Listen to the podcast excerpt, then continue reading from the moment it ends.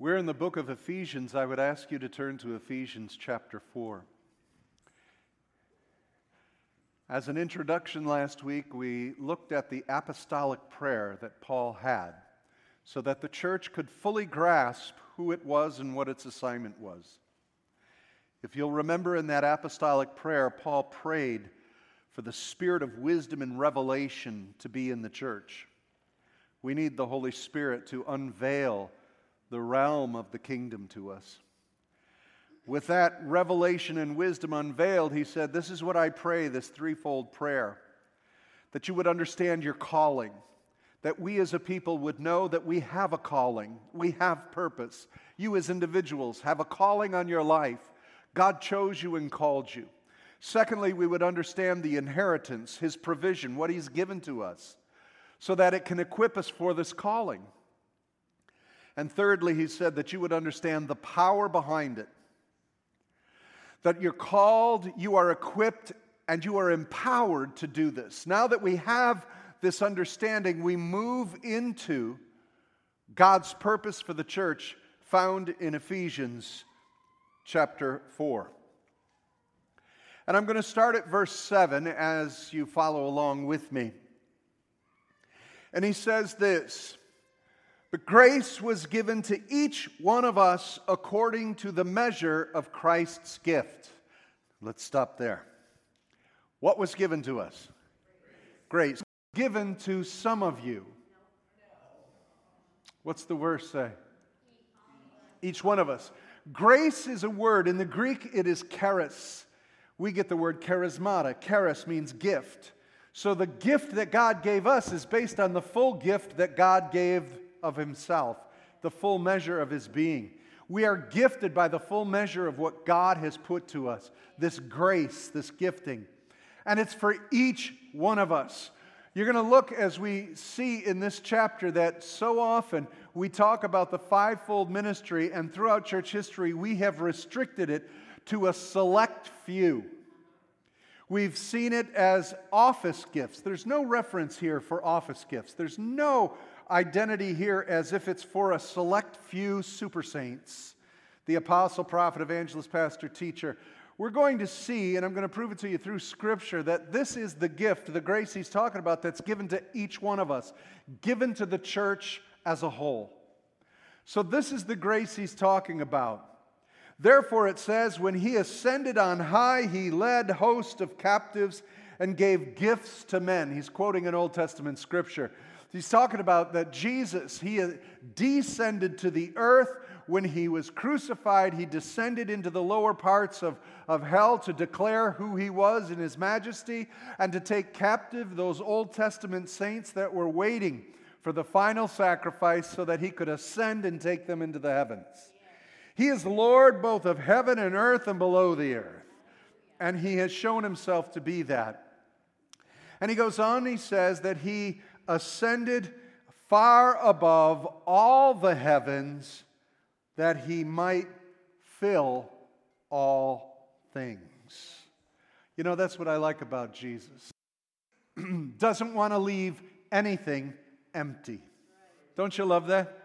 Jesus wants to fill everything. Think about your own heart. If you have an emptiness in your soul, if you have an emptiness in your understanding, if you have an emptiness in relationships, Jesus wants to fill it. He wants to fill all in all. There's areas of your life that the enemy's taken captive. There's areas of your life you haven't surrendered. You're still holding on to it. And Jesus wants to fill it. He wants to fill it with His presence and with His love. Are you willing to let Him fill all in all? But this verse goes way beyond just filling you. He wants to fill the earth, and He wants to fill the heavens, and He wants to fill all things with His presence. And He needs His body, His church, to do that. And this is His plan. This is the plan for the church, that as the head sits in heaven, the body of Christ in the earth is to fill up the presence of Christ in the earth to meet the full stature of God, so that Christ is all in all. Let's keep going so that you have an understanding of what He wants to do. In verse 11, this is how He plans to do it. Here is how He's going to execute it. And He talks about the grace He gave to each one of us. He gave some to be apostles, some to be prophets, some to be evangelists, and some to be shepherds and teachers. Depending on your translation of Bible, the correct, accurate translation is some apostles, some prophets, some evangelists, some pastors, some teachers. And so that's what he's given. That's the plan. This fivefold identity of Christ is given to the body of Christ so that it will grow up into Christ. Makes sense, right? We need from him what we're supposed to look like. We're being conformed to the image of Christ. How many of you know your neighbor is waiting for Jesus to show up? Yes. The people at work that you work with, they're waiting for Jesus to show up in you. They're waiting for you to fully mature into the image of Christ, to walk like him, talk like him, act like him, and give his spirit and his love to a dying world. This world needs Jesus. Amen? And so he goes on and he says this. Why does he give this fivefold? Verse 12, to equip the saints for works of ministry, for building up the body of Christ, until we all attain to the unity of the faith and the knowledge of the Son of God. Here it is, to mature manhood, to the measure of the stature of the fullness of Christ. This is the analogy that Paul is using. That this little body, the church, this little child, the church, is going to grow up into the full stature and the full presence of Jesus in the earth. It's going to do that through the fivefold grace of who Jesus is. Apostle, prophet, evangelist, pastor, teacher. That's been given to us as the church. And collectively, we, the body of Christ, are going to operate in the apostolic, the foundational governing power of God, the prophetic, to hear and know what God would have us to do, the evangelistic, to reach and touch a dying world, and to shepherd them and care for them, and to instruct and teach them. That's the role of the church. As we grow up, he goes on with the analogy and he says this, that we're to grow up into the full stature of Christ so that we would no longer be children tossed to and fro by winds and waves and carried by every wind of doctrine or human cunning or craftiness. We got to grow up to be that full-bodied church. And so he says that this fivefold ministry and identity of Jesus is given to the body of Christ, the church, to do three things. Number one, to equip the saints. Now, when we read it in English, we think, okay, to equip the saints. What do we need? What's the church need? Well, he's going to equip us. We need church buildings, brick and mortar. We need money and cash, right? We need new pianos. We need a good PA system. We need the equipment. It's not what he's talking about. That word equip in the original language means to make perfect, complete, or make one what they ought to be. To make us what we ought to be. To equip, to turn us into, to raise us up, to mature us into our identity. You know what's amazing is we look at ourselves in the mirror, we look at each other across the aisle, and we see what we see. Good luck, God, with that one. Look in the mirror and go, I'm such a loser.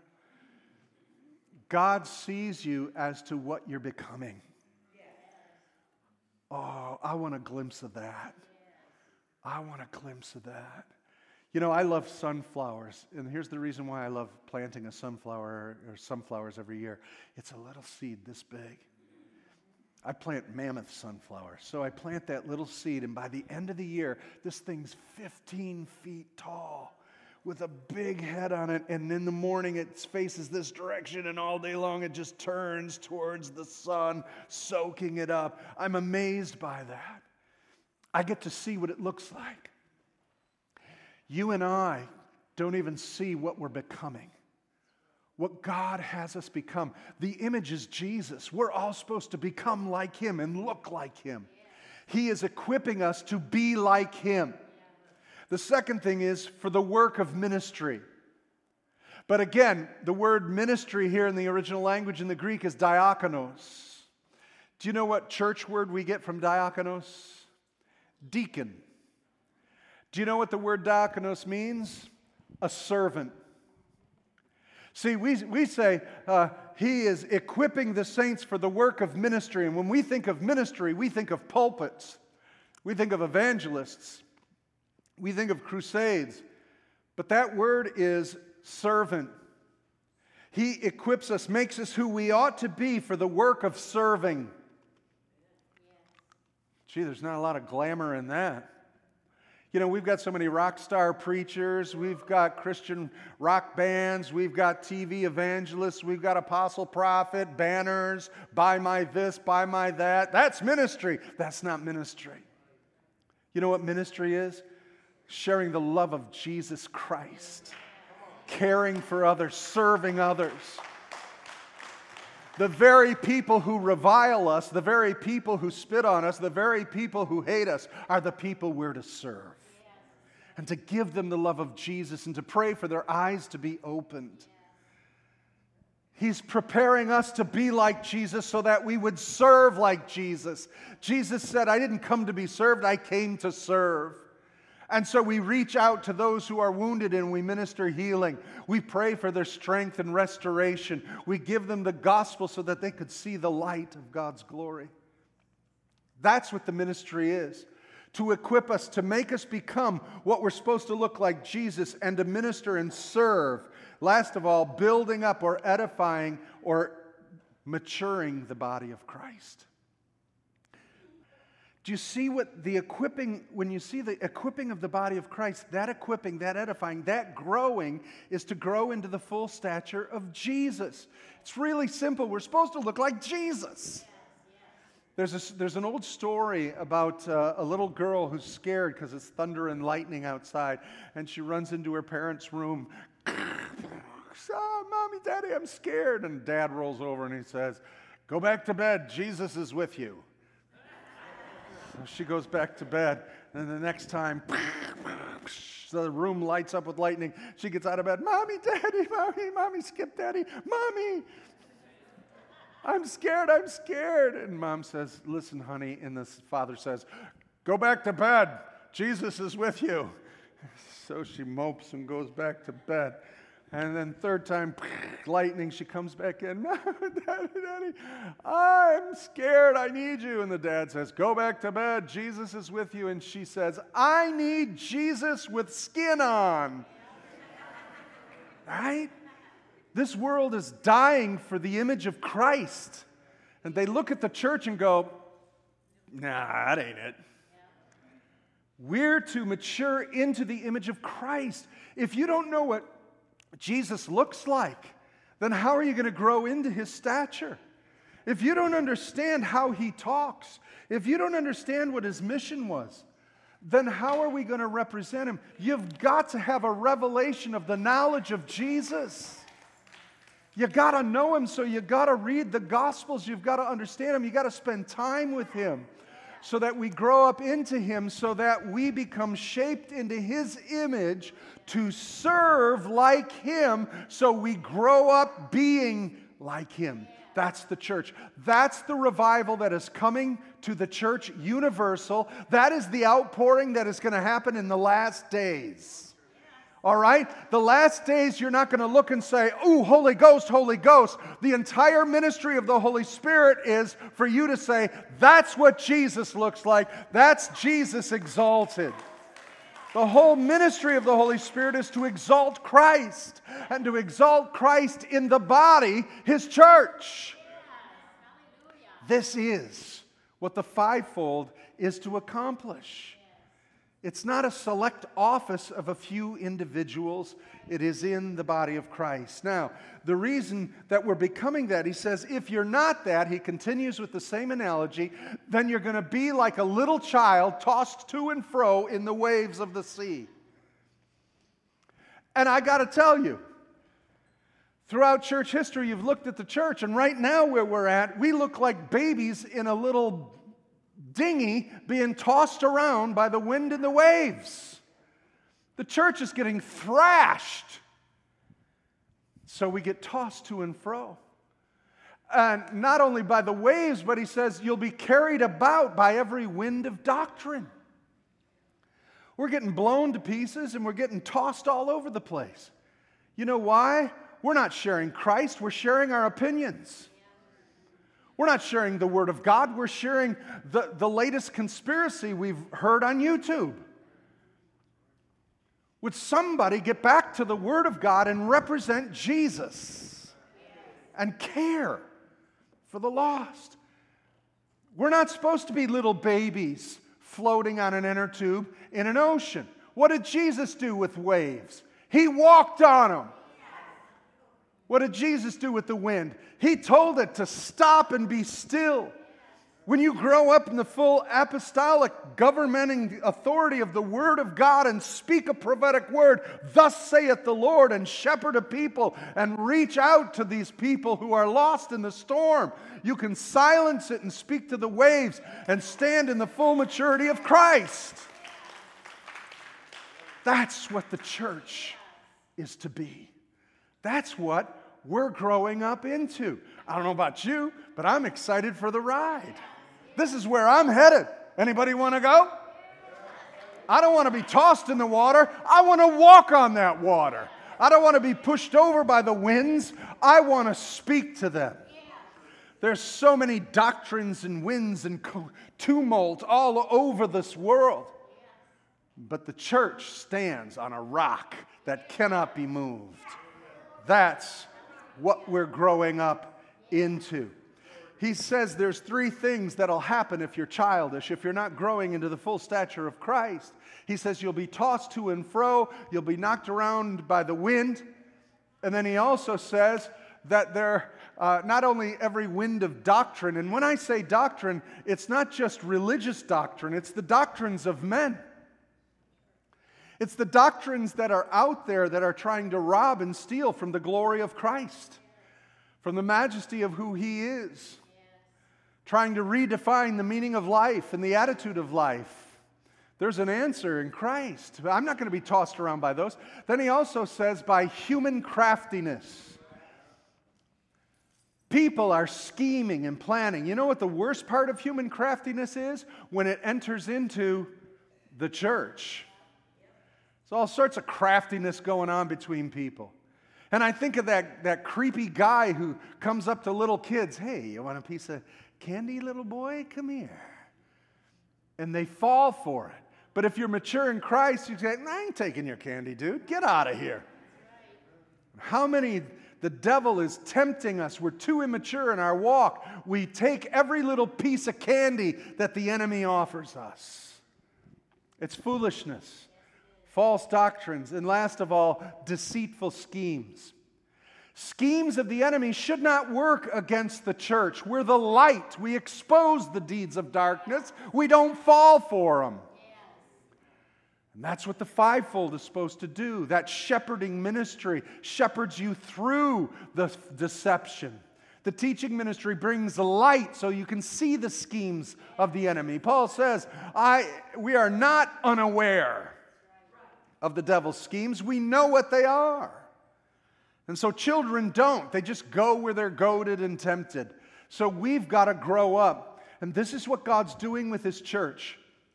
Unfortunately, we are so divided. We're so shattered. We're being tossed around by all these doctrines.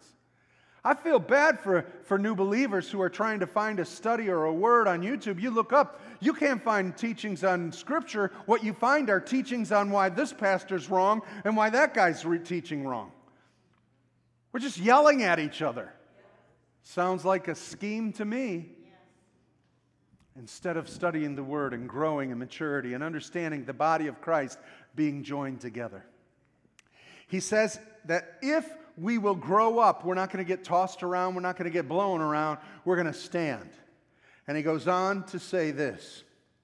He says in verse 15, rather speak the truth in love. What is that love? It's the demonstration of Christ. It's Jesus. He says, speak the truth in love.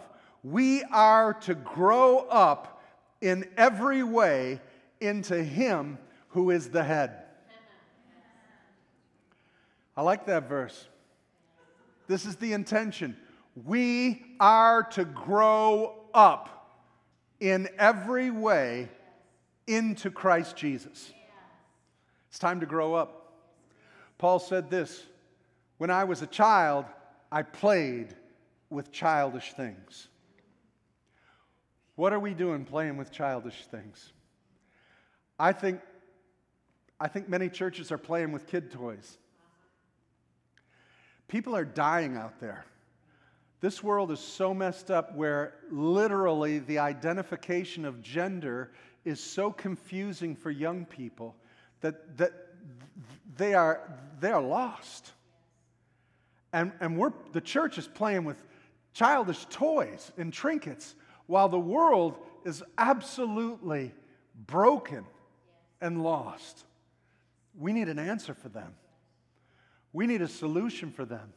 We need an apostolic authority and government of God's kingdom to show up, a prophetic word to be spoken, and an invitation to be given so that we shepherd them and teach them. That's the work of the church. So we got to grow up into the full stature of Christ the head. His head isn't a baby head. His head fills the universe. His head is Christ at the throne of God. He's waiting for his body to catch up. Waiting for the body to mature. So he goes on and he says this, from whom the whole body joined together, held together by every joint with which it is equipped, we saw that, which it's becoming equipped, with each part working properly. What part? What each part? The fivefold. That's what this is all about. That fivefold part dynamic of who he is, apostle, prophet, evangelist, pastor, shepherd, working together will equip us or make us grow into Christ. So we've got to study this because that's what God's going to do. Making the body grow so that it builds itself up in love. Could I encourage you to stop tearing each other apart? Could I encourage you, we are in an age where we basically complain about everything. We are so quick to judge and to say, this is wrong, that's not good enough, that should be better, this and that. I don't like that guy's blue shirt. We complain about everything. And so we've lost the ministry of edification. Jesus had the right to complain about his apostles, didn't he? Oy vey, these guys are driving me nuts. But he was devoted to them because he knew. A rabbi would not complain about his followers because he knew it was up to him to teach them. He knew what their potential was. He knew what they were becoming. Even when Peter denied him, he said, come on, Peter, I prayed for you. We're going to get through this. And when you are old, see, he knew what he would put in him. God has installed the Holy Spirit in you. He knows what you're going to become. Let's stop the delay and grow up. Amen? Let's walk in maturity. We're going to build ourselves up in love. And last of all, he says this, until we all attain to the unity of the faith. Wow, how's that going to happen? Supernaturally. The unity of the faith and the knowledge of the Son of God to mature manhood. Mature. That's the road we're on. We're going to be mature. Wait till you see this thing. Wait till you see what the body of Christ is becoming. The mature representation of Christ. To the mature manhood, to the measure of the stature of the fullness of Jesus. He's not going to fall short. We wonder, when's he going to come back? Why is it taking so long? Because the church is still immature. Jesus is not going to return for a little baby church. Jesus will come when his church has reached his full stature. That's when he's going to come.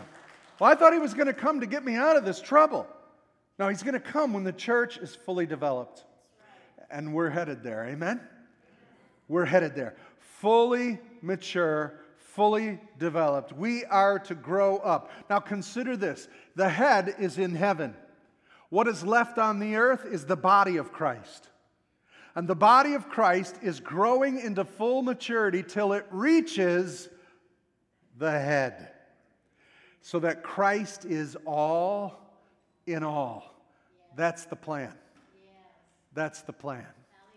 God is going to do it. So, how are we measuring up? apostle, prophet, evangelist, teacher, as we go in deeper into this, we will see how each part working properly will cause us to mature and grow into the full stature of Jesus. And that applies to you as individuals and us as a body. Let's bow our heads.